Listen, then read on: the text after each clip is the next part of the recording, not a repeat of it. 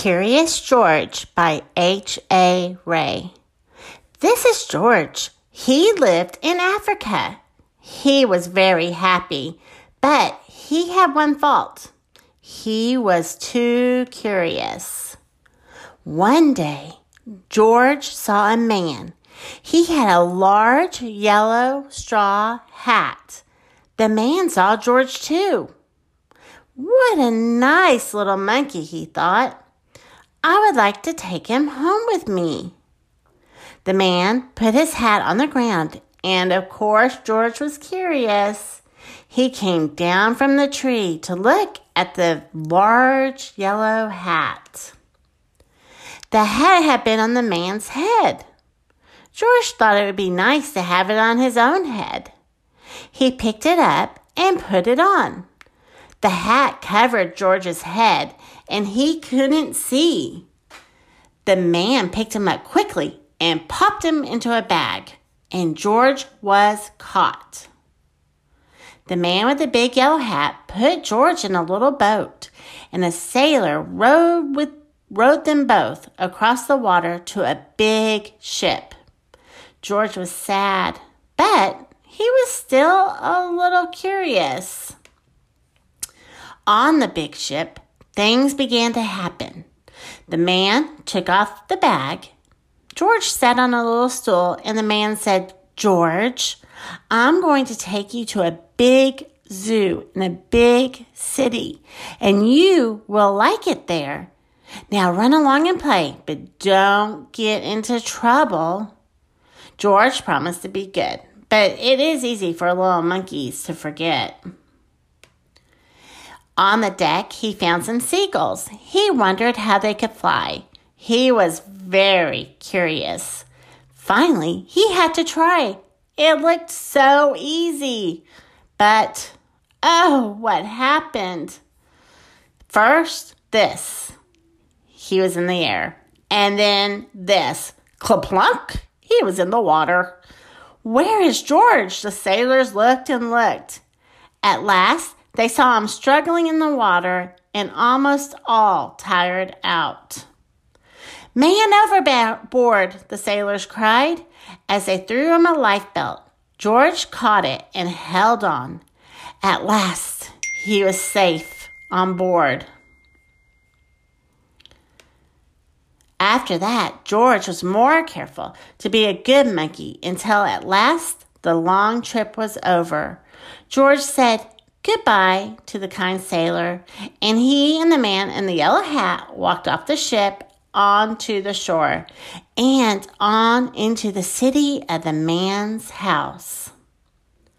After a good meal and a good pipe, George felt very tired. He crawled into bed and fell asleep at once. The next morning, the man telephoned the zoo. George watched him. He was fascinated. Then the man went away. George was curious. He wanted to telephone too. One, two, three, four, five, six, seven. what fun! Ding a ling a ling. Ding a ling a ling. George had telephoned the fire station. The fireman rushed to the telephone. Hello, hello, they said, but there was no answer. Then they looked for the signal on the big map that showed where the telephone call had come from. They didn't know it was George. They thought it was a real fire. Hurry, hurry, hurry! The firemen jumped onto the fire engines and onto the hook and ladders. Ding dong, ding dong! Everyone out of the way! Hurry, hurry, hurry! The firemen rushed into the house. They opened the door. No fire! Only a naughty little monkey. Oh, catch him, catch him, they cried. George tried to run away. He almost did, but then he got caught in the telephone wire and clumplunk. A thin fireman caught one arm, and a fat fireman caught the other. You fooled the fire department, they said. We will have to shut you up where you can't do any more harm. They took him away and shut him in a prison. George wanted to get out. He climbed up to the window to try the bars. Just then the watchman came in. He got on the wooden bed by bed to catch George, but the watchman was too big and heavy. The bed tipped up and the watchman fell over, and as quick as lightning, George ran out through the open door. He hurried through the building and out onto the roof, and then he was lucky he to be a monkey at that point. Out he walked on the telephone wires quickly and quietly over the guard's head. George walked away. He was free. Down in the street outside the prison wall stood a balloon man. A little girl bought a balloon for her brother, and George watched. He was curious again. He felt he must have a bright red balloon. He reached over and tried to help himself. But instead of one balloon, the whole bunch broke loose. And in an instant, the wind whisked them all away.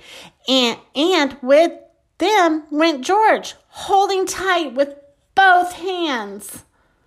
Up, up, up he sailed higher and higher. The houses looked like toy houses and the people looked like dolls. George was frightened. He held on very, very tight. At first, the wind blew in great gusts. Then it quieted. Finally, it stopped blowing altogether. George was very tired. Down, down he went. Bump! Right on top of a traffic light. Everyone was surprised. The traffic got all mixed up.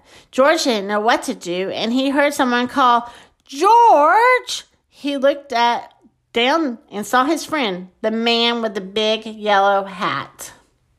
George was so happy. The man was happy too. George slid down the post, and the man with the big yellow hat put him under his arm.